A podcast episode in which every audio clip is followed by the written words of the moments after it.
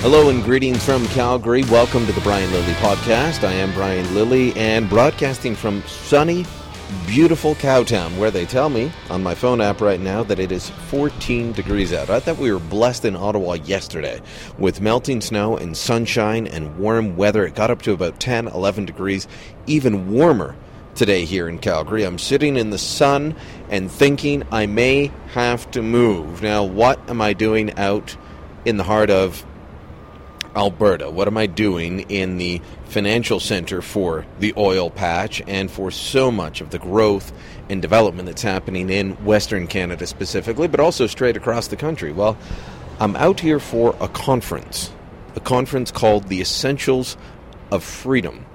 And you'll hear about that in coming days.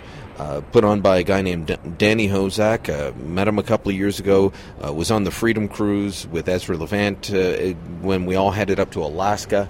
I guess that was about a year and a half ago now.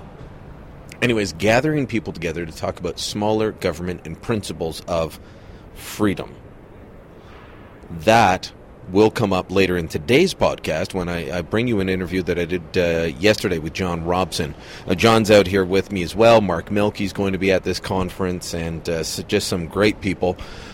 Like I said, details on the conference later.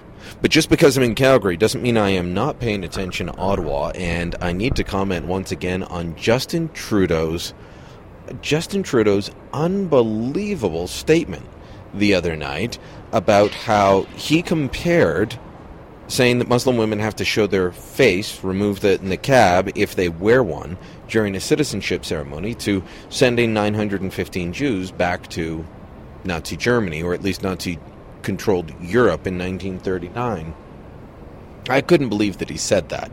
And then I couldn't believe that the day after, Tuesday, I wasn't able to get up to scrums. I thought, well, surely somebody will ask him about that. Not a single question about it in English. There were questions in French, but not a single question in English on it.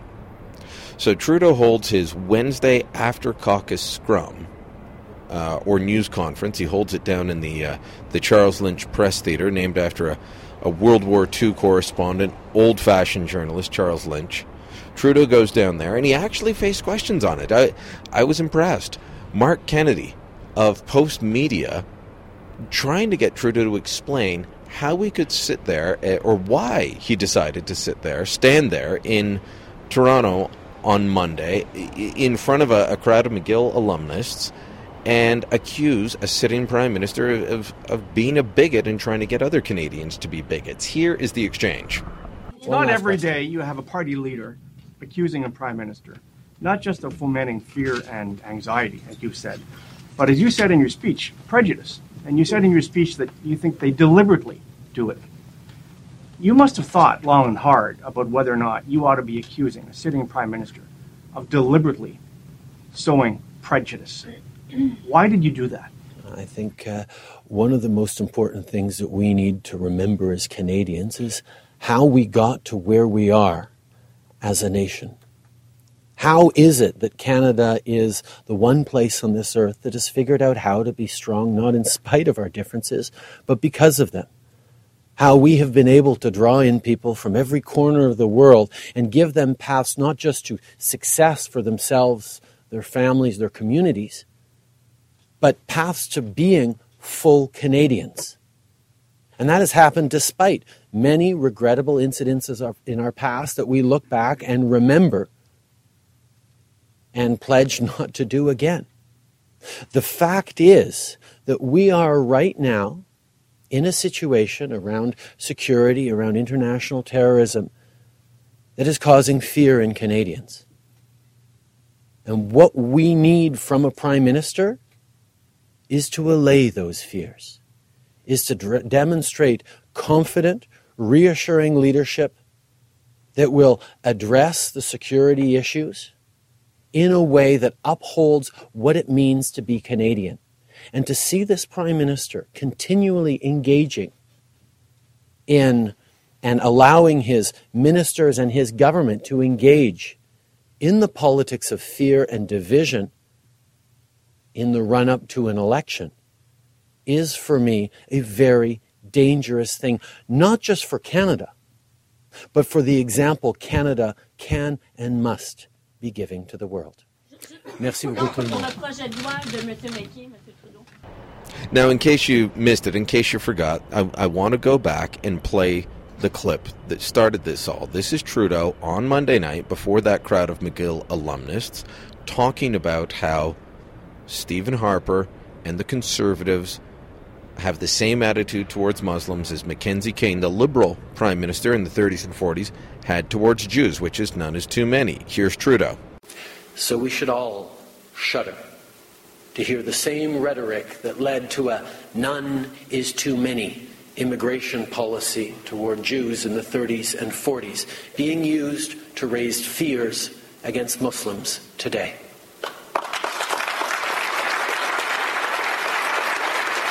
Last year, after more than 7 years of accepting the practice, his Minister of Immigration declared by fiat that women would no longer be able to wear a niqab during citizenship ceremonies. We all know what is going on here. It is nothing less than an attempt to play on people's fears and foster prejudice directly toward the Muslim faith. This is not the spirit of Canadian liberty, my friends.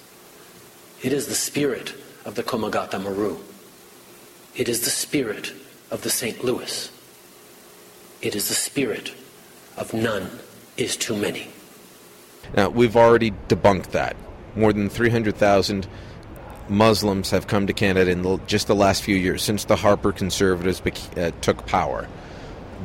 Some of the top source countries for immigration to Canada are Muslim countries. Top source countries for foreign students are Muslims. And Trudeau's trying to say that none is too many is the policy because the government is saying what most Canadians likely believe, which is show your face for 30 seconds while you become a citizen, while you swear the oath. It's not a big deal. I've already described how there are certain times in Islam where Muslim women that wear the niqab have to show their faces. You'll hear in a minute the Prime Minister reading off comments from progressive or secular or liberal Muslim groups applauding him on this. But Trudeau doesn't get that. He thinks that you should never be allowed to question Islam. His own faith, his own Catholic faith, which he still claims to profess, he will call repugnant, he will insult, but he will not say anything against Islam.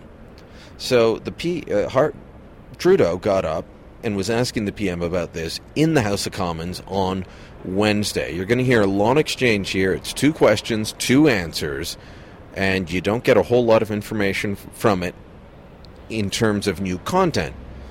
But their attitudes are telling. Listen to the attitudes of both men.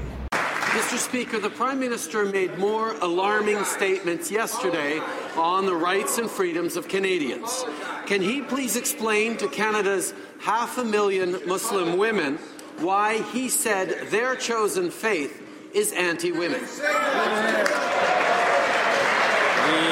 Right Honourable Prime Minister. Well, of course, Mr. Speaker, I said no such thing. What's far more disconcerting is the statements that have been made by the Liberal leader and condemned by prominent organizations. B'nai Brith Canada said the Liberals' leader's language is divisive and only does a disservice to Canadians interested in dealing with pressing issues of the day.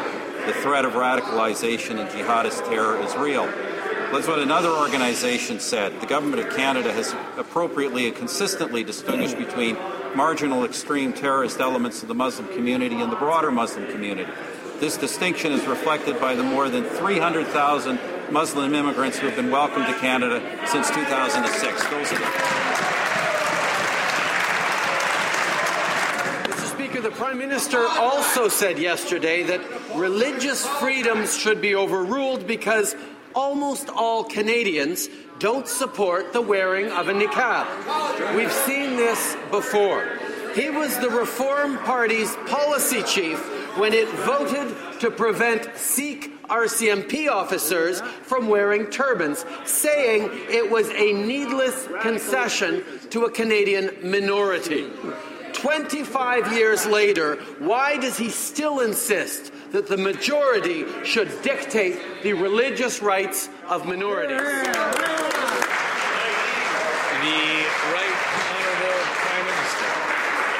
Mr. Speaker, let me quote what the organization Muslims Facing Tomorrow says.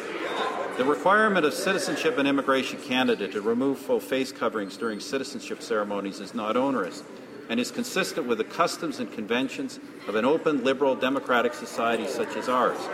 Let me quote what the Coalition of Progressive Canadian Muslim Organizations says. Most Canadians believe that it is offensive that someone would hide their identity at the very moment where they are committing to join the Canadian family. Mr. Speaker, these are not the views only of the overwhelming majority of Canadians. They are the views of the overwhelming majority of moderate Muslims, Mr. Speaker. It's up to the leader of the Liberal Party to explain why he is so far outside that mainstream. Now, where do you stand on? I mean, you can let me know, Facebook and places like that. Leave comments below the podcast when I post it there. But where do you stand on this? Is this such a fundamental religious freedom that it only applies to secular Canada but not to Islam, be it universities in Egypt or when Muslim women go on the Hajj to Mecca, the holiest site in Islam, that where they're not allowed to wear the face covering, but in secular Canada, when they take a citizenship oath, we have to swallow ourselves whole and take on a new way of doing things?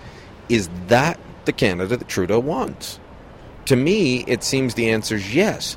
And he thinks that this is going to be a winning issue for him. Now, politics aside, you can just argue this on principle, and I think that he loses. I think he loses outright. But he is a politician, and he has to be doing this for a reason. What that reason is, I haven't been able to figure out yet. But I do know that it is a dangerous path to go down, to give in to stealth Sharia that says Islamic religious law will trump Canadian secular law. That's not something that we allow with anybody else. That's why Trudeau is standing up and saying that despite him being a faithful Catholic, as he'll claim, that he's going to force every MP to vote for abortion.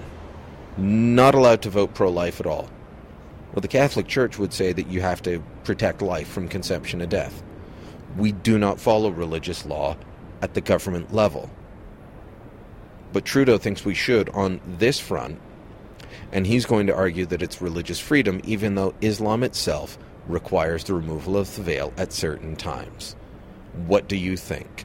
Facebook.com/Brian Lilley and BrianLilley.com. Of course, do make sure you check out the videos on Rebel Media. Speaking of that, coming up next, conversation with Ezra Levant. He and I getting together in Ottawa before I came out to this conference to talk about the Rebel, what we're trying to accomplish, how it came about. Stick around. That's next.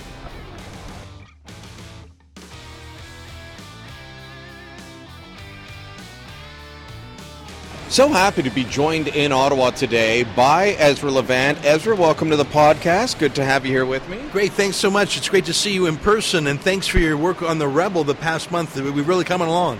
It's been a blast, and people keep asking me, what are you guys doing? So let's talk about it. I mean, this really began as a discussion, even before Sun News Network went under, of what do we do? What do we do for Plan B? Neither one of us wanted to walk away from what we've been doing for the last several years, but the form that we had been doing it in was going to be no more. Yeah, I mean, we all knew that the Sun News Network was in some jeopardy after a CRTC decision ruled against us last fall. So there were some good faith attempts by people to buy the Sun and keep it going. They just didn't work. So you and I and others, we had a premonition that things were coming. We had hoped that it would be saved, but I think we both knew, and others knew, that there was a group of enthusiastic viewers out there who, even if the Sun itself set, wanted the same ideas and people that they were used to getting on their TV channel. Well, if the CRTC and the cable companies were what did the Sun News Network in, which I believe is the main reason we failed, why don't we just cut out those two bottlenecks, those two hostile middlemen, and go straight to the people. You know, they use that phrase cord cutting these days. Mm-hmm. People don't need traditional cable subscriptions. They can get their Netflix or YouTube. That's what we're doing, and so far, so great. Yeah, it really was a combination of factors. I keep saying it was a combination of business factors that helped do the Sun in, but underlying those business factors, the regulators, the cable companies, that infrastructure that you don't need in this cord-cutting environment. Now, I've been working with some of the pioneers in this in the United States for the last few years. I've written for Breitbart and The Blaze and working with The Blaze and Ben Shapiro's group again. It's fascinating to see how quickly you can turn things around and get content out, how you can be connected to the audience in ways that we just weren't on conventional television. Yeah, I mean, if you get through that double bottleneck I talked about before, you get through the CRTC, you get through the crony capitalist cable oligopoly, you finally get to your customer. So I was on at 8 p.m. Eastern on a certain channel. So unless you had a PVR at home, you had to race home and tune in at that particular time. It had to have a certain number of commercial breaks, and it was only 44 minutes long. Well, what happens if news broke earlier or later in the day? What happens if there was more or less to say, if there was a guest you want to go along with? I mean, from my point of view and your point of view as a content producer, why wear the straitjacket? And from the more important point of view of the news consumer, to have to sit down in front of your TV set at a prescribed hour, those are 20th century concepts. So here we are now, on demand from the user, on your phone, on your laptop, whatever, audio, you know, podcast, video, whatever. But also from us, we can, you know, you and I are sitting right now in a courtyard in Ottawa. We can do this from anywhere on the go. Sure, we got to get our production values up a little bit. We're only 3 weeks old. We will improve. But we've already done things in 3 weeks that in some ways rival the quality of some of the productions we did at the Sun.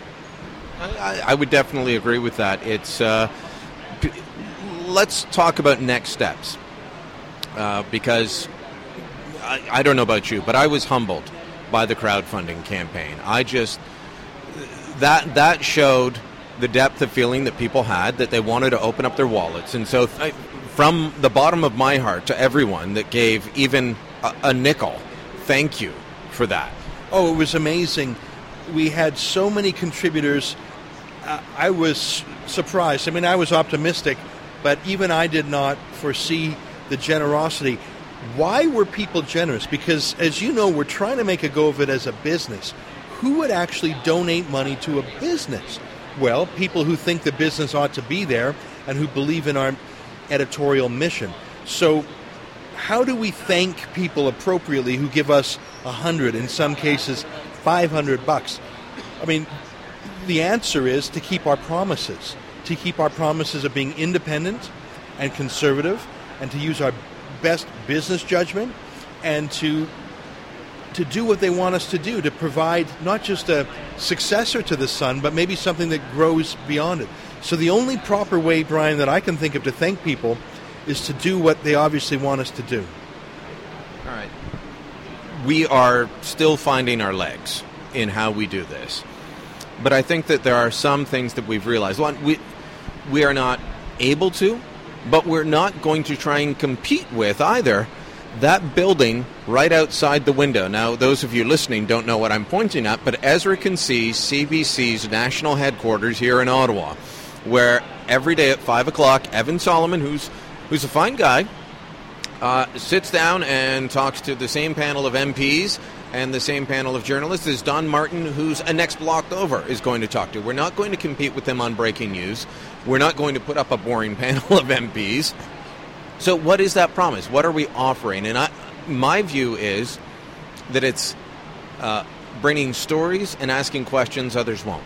Well, yeah, and especially for you as our point man here on Parliament Hill, I've watched enough scrums to know when they're going softball on someone or hardball.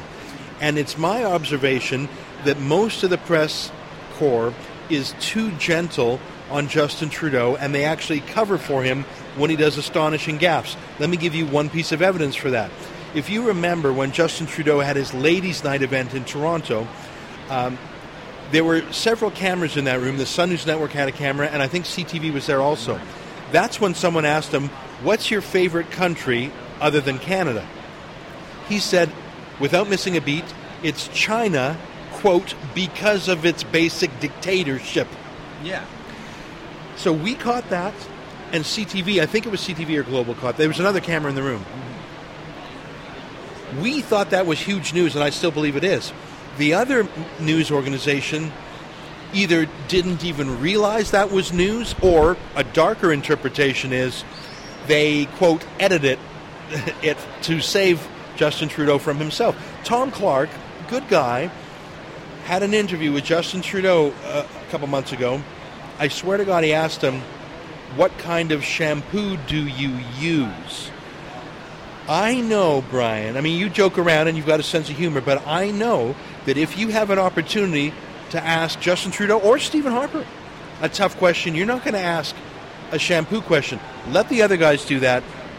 The Sun News Network asks tough questions, and the Rebel.media will ask tough questions that the other guys just won't. You know, as someone that has done a lot of sit-down interviews, I've interviewed Stephen Harper. I believe my record is still that I've interviewed him more than any other member of the press gallery since he became Prime Minister.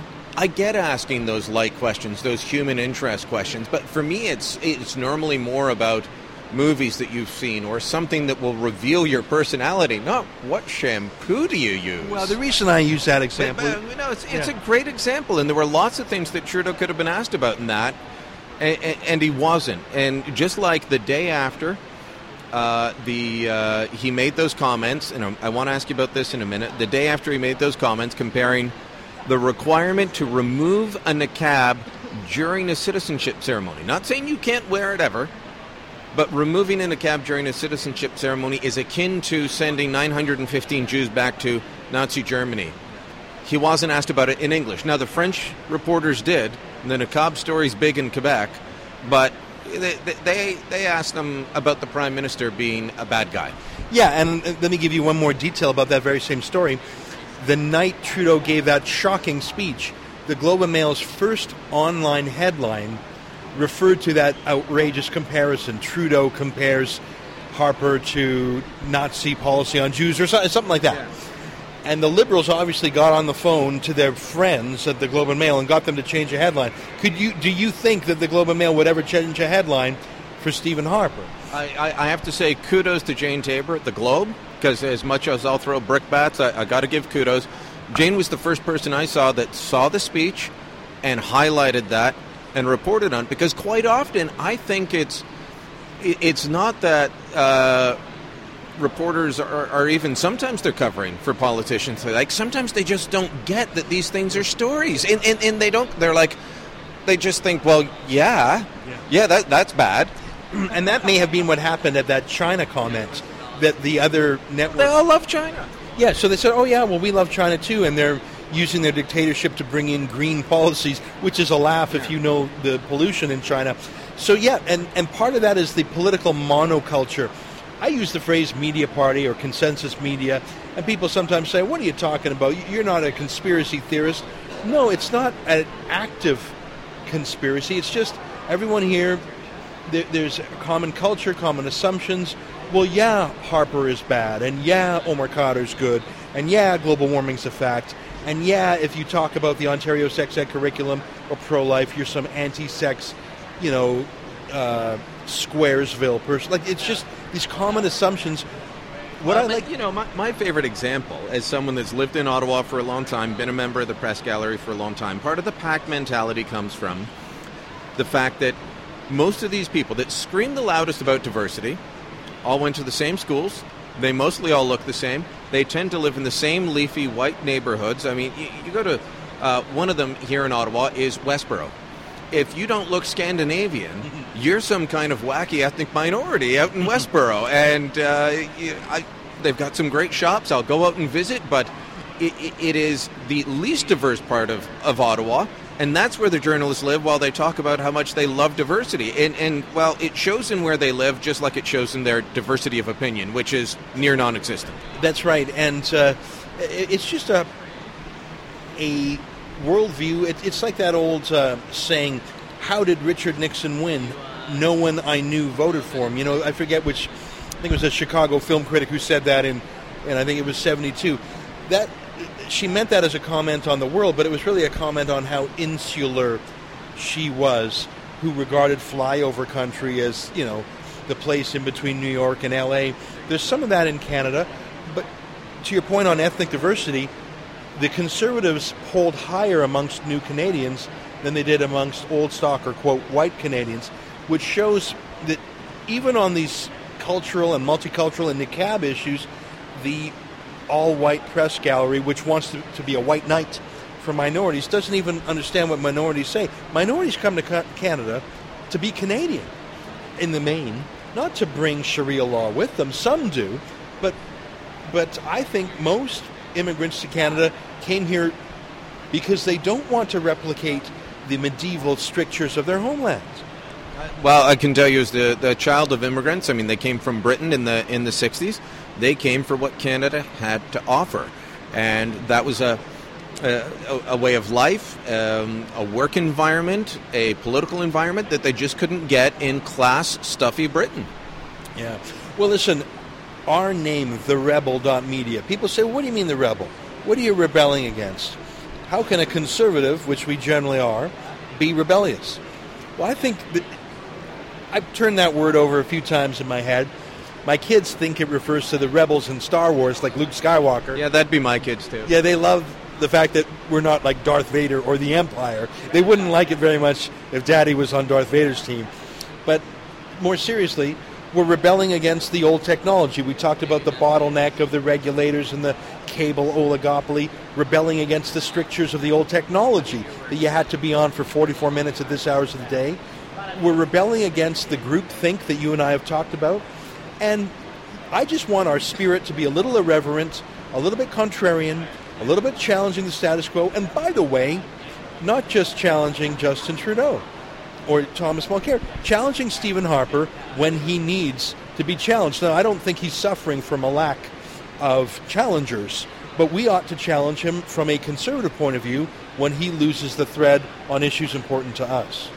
Look, I'm on the record as saying that I think Bill C-51 has some really good parts, but I'm concerned about some of the impacts on free speech. So let's take a look at it and amend it if it needs be. Just like, do you remember when Vic Toews was Justice Minister? And he stood up, and there was the Internet Snooping Bill or the Cyberbullying Bill, whatever it was. And he said, you're either with us or the child pornographers. Well, the Conservatives eventually backed down off that. But it wasn't because the CBC and CTV and all the usual suspects were screaming about them.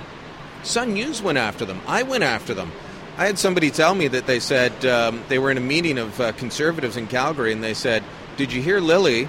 And, you know, not to blow my own horn, but they said, did you hear that Lilley is screaming at us about this bill? Something's wrong here.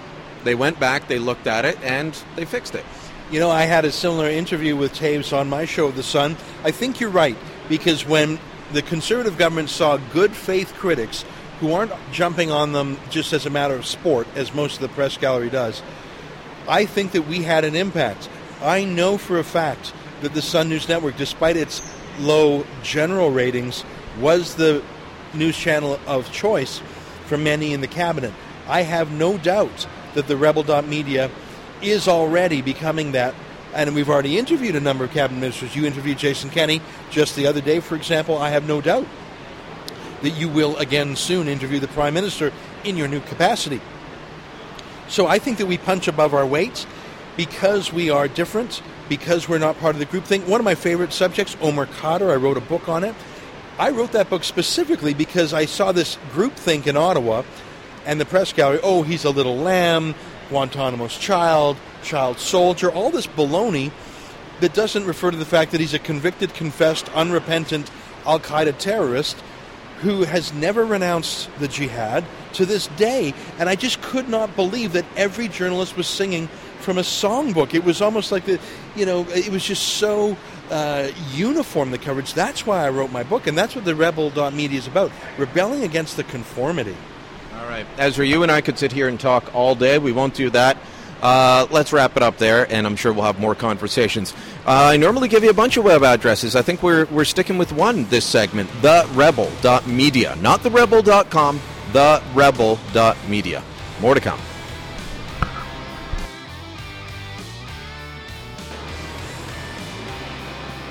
Welcome back to the podcast here in the atrium of the Sun Life Building with a longtime friend, John Robson, who had some great news over the weekend.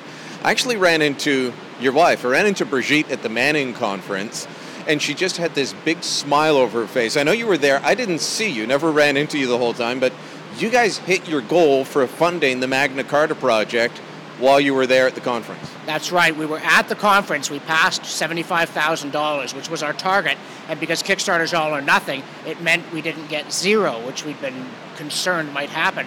We're now a few $1,000s over that. We are able to make the film. I mean, you know, contributions are still welcome. They'll help us a bit with post-production, but we got what we needed. And to me, this is a great vindication of a free society. You know, we said we wanted to tell the story of the people's liberties with the people's help, because when you have effective property rights, when you have security of the person, due process of law, it makes space for human beings to flourish. Some people misunderstand. They think that individual rights are about greed and selfishness. They're not. They're about, much of the world is caught between coercion from above and anarchy from below. There's just no room to breathe, to act, or to dream. But when you have the space that Magna Carta creates, then people can get together to help the less fortunate, to have ideas flourish, to prosper, to have a dynamic culture. Can you imagine trying to start a business where there's no property rights? Yeah, or it's just impossible. There's no stability. It's foolish to invest your time and effort. Whereas in a society where they do exist, people develop the habit of trusting one another. At one story, I got to the radio station, CFRA, where I do an appearance every Monday, and one of the producers had $75 in cash that someone had left for me, believing, first of all, the producer would tell me about it and give me the money. And secondly, that if they just gave me this money, no strings attached, I would make the best documentary I could. And when people can trust one another, they learn that where there's responsibility and opportunity, people grow into better human beings. It is so important. And when people think having the government do everything will help us, it'll protect us from insecurity, but it chips away at our ability to do these things for ourselves that government really cannot do properly. And a world in which we've had over 1,000 people, most of whom have and don't know us at all, have entrusted us with any sum, you know, from $1 up to fairly large numbers, without any recourse if we don't do it, because they just believe that this is a venture we're all in together. That's the miracle of a free society, and something we should cherish and not let slip away. I did have an experience similar. We went at the Manning Conference. You know, for the Rebel Media, we had our own crowdfunding campaign. A woman just walked up, slapped a check in my hand, and said, "Here, this is for you guys. We love what you're doing." And it's fantastic to see that. But both, you know, I was active in promoting both crowdfunding campaigns, yours and the Rebel Media, on social media. You know, going out on Twitter, on Facebook, and saying, "Here's good causes. Can you support them?" And I had people coming to me. Now, these are primarily progressives who just view us with disdain to begin with, saying, "Oh, so you're socialists now." And they saw going to regular people and saying, "Do you want to fund us through this crowdfunding campaign?" They saw this as some kind of socialism, and therefore we were embracing what we've always said we will not embrace. Yeah, there's a weird agreement between some extreme libertarians and the left that private property rights and individual rights are selfish, that the idea here is to grab it all for yourself and, you know, Darren Hozjak, I'm all right. They don't understand that the essence of a free society is people getting together. People talk about the competitive system, but if you look at all the companies out there, mighty, mighty few of them are directly competing with one another. You know, one tire company may compete with another tire company, but they cooperate with the rubber manufacturers, the vehicle manufacturers, all the kinds of people who are involved who need tires. This sounds like iPencil. No, exactly. 98% of it is cooperative. And an interesting example that I must mention, Mark Steyn, who promoted our documentary. It was last Thursday that he put up a post talking about Magna Carta and about the documentary. And we had a huge response. You think about people who have only heard of us because Mark Steyn said, "I've got a couple of friends making a documentary and you should believe they'll make a good one." And on the basis of that, we were getting money from the other side of the world, from Australia, from across the Atlantic, from Ireland, from Britain. all of this amazing ability to cooperate depends not on socialism, but on capitalism, on letting people become who they're meant to be. By shouldering responsibilities, we become responsible people. And Tocqueville talked about this, the way in which too much regulation smothers the vitality of a free society. That's not what the socialists want to do. But as long as they don't believe that individualism is about cooperation, if we don't say it, nobody's going to.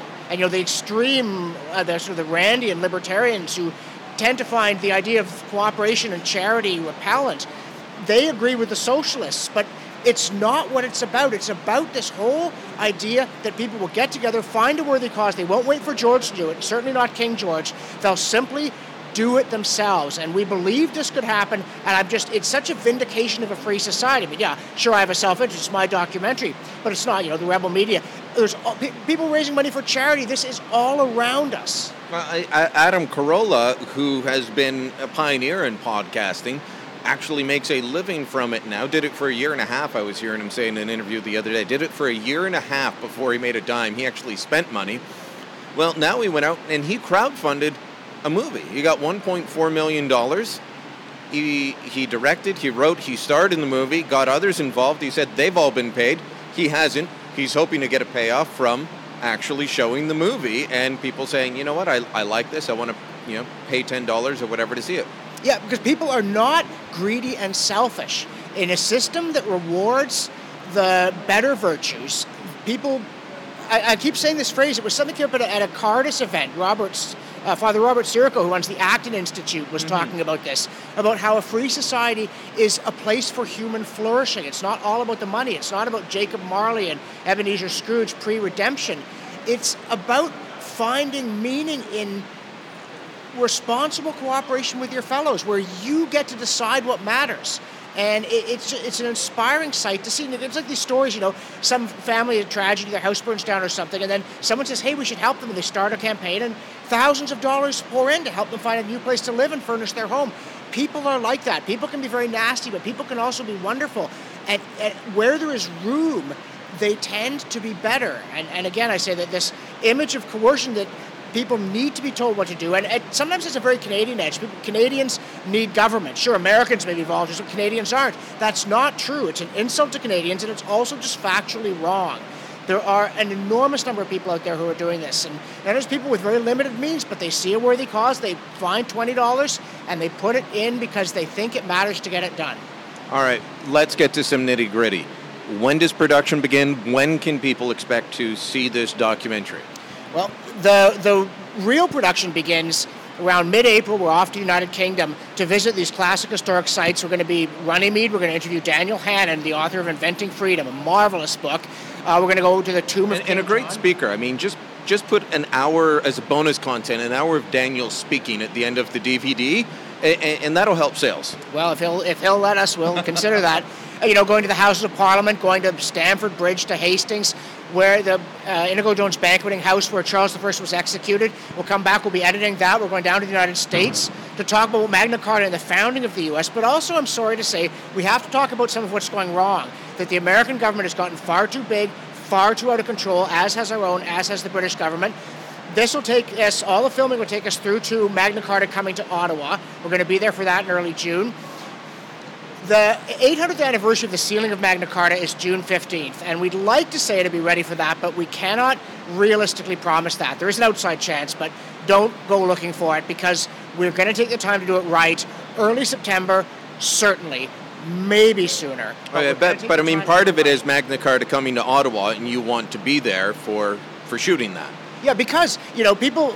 Sometimes get the impression, Canadians don't care about their history, they don't care about individual liberty, that's such a wretched American thing. We're looking to the future and the Charter and on, the Charter of Rights and Freedoms. But there is a deep attachment to these things among the populace, and I am convinced there's going to be a huge crowd turning out because they do know it matters. They know that where we came from, what the story we're part of, the heroism of people in the past who defended freedom must be our inspiration. And that the rights that are in Magna Carta are improved and refined. They have made the society that is prosperous, culturally flourishing, and strong. And if we throw those away for a whole new set of rights, it's not as though you know that any other kind works. They probably don't. And people feel this in their bones, and I'm sure there are going to be big crowds. 10 million people came to see Magna Carta in New York City in 1939. I don't think we're going to get 10 million in Ottawa, but I will bet you we get a huge response. All right.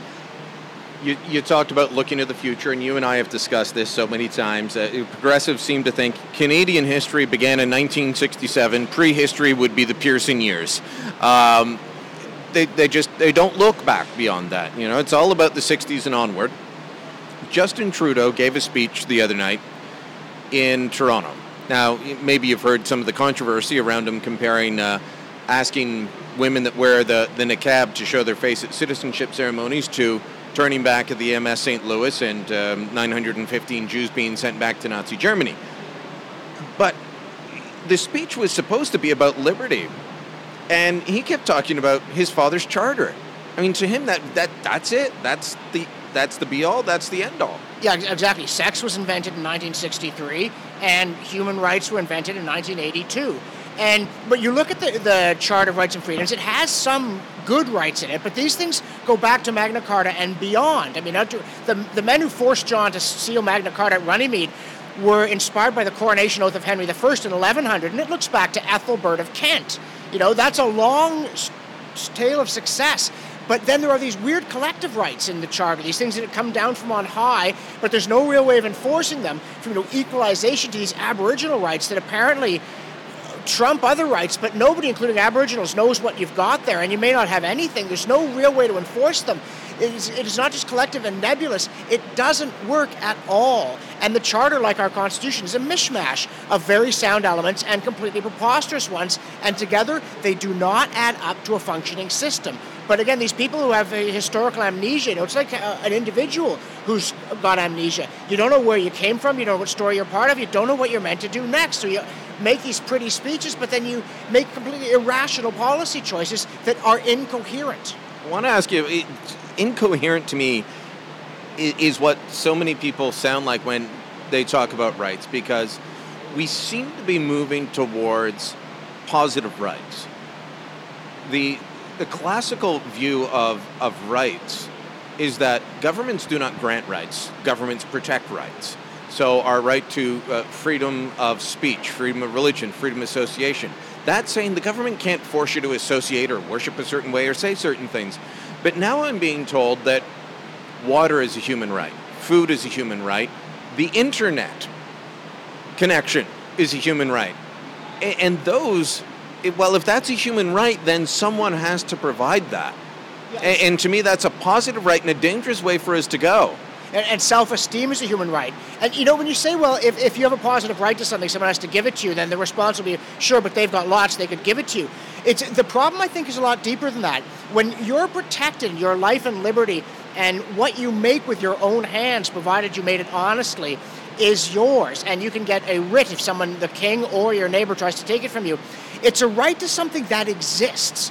But when you promise people self-esteem, it's not that something that does exist is rightfully kept by the person who brought it into existence. It's something that doesn't exist is rightfully the property of somebody who didn't make it happen. And the same thing with water. If you promise more water than there is, who's meant to turn it over? You know, you go to somebody else who doesn't have it and say, give it to me. You say, water's a human right, and the third world people don't have clean water. And this is a catastrophe. It's a hideous health issue. But when you've got a whole city full of people who don't have clean water, what does it mean to say you have a right to clean water? You've been given something there isn't. You've been given words instead of things. And this is metaphysical madness, that if you let people make clean water and they have a right to get a real legal remedy against somebody who pollutes their water, that you can clean up a stream 1 yard at a time by going upriver, slapping injunctions on everybody who's dumping gunk into it, whether it's chemical gunk or, you know, human or animal waste, that is a promise of something that there is. But when you promise people something there isn't, then you have betrayed them and undermined the foundations that create all the bounty you see around you. I mean, why do we have these things in Canada? It's not because of an abstract right to somebody, to stuff. It's not even somebody else's stuff. It's stuff that nobody has, and you're meant to be able to get it from nobody. well, this is never going to work. It's because we did have individual rights, including property rights and water, the ability to protect the stream and the air from contamination, which governments have taken away methodically over the last half century. So these positive rights, it's not that they're the right to somebody else's stuff, it's that they're the right to something that doesn't exist at all, that you're chasing phantoms, and phantoms are not the stuff of which dreams are made, not the dreams that come true of, I want to work hard, I want to improve, I want to help the less fortunate, I want to, with my own sweat and effort and imagination, make the world a better place than it was. That's what individual rights, what we call negative rights, though I dislike that term because they're not negative at all. They're the font of creativity and achievement. That's what they protect. All right. I think you're going to hear some of this in the documentary when it comes out. And if you are in Calgary and you're at the, you and I are going to a conference together. The Essentials of Freedom. Danny Hozjak running that out in Calgary, along with some other great people. You'll get to see John, see myself, meet us there, and have some great conversation. John, great talking as always. Do check out brianlilley.com and the Facebook page, facebook.com/brianlilley. And as always, you can catch my videos and other writings on the Rebel Media. More to come.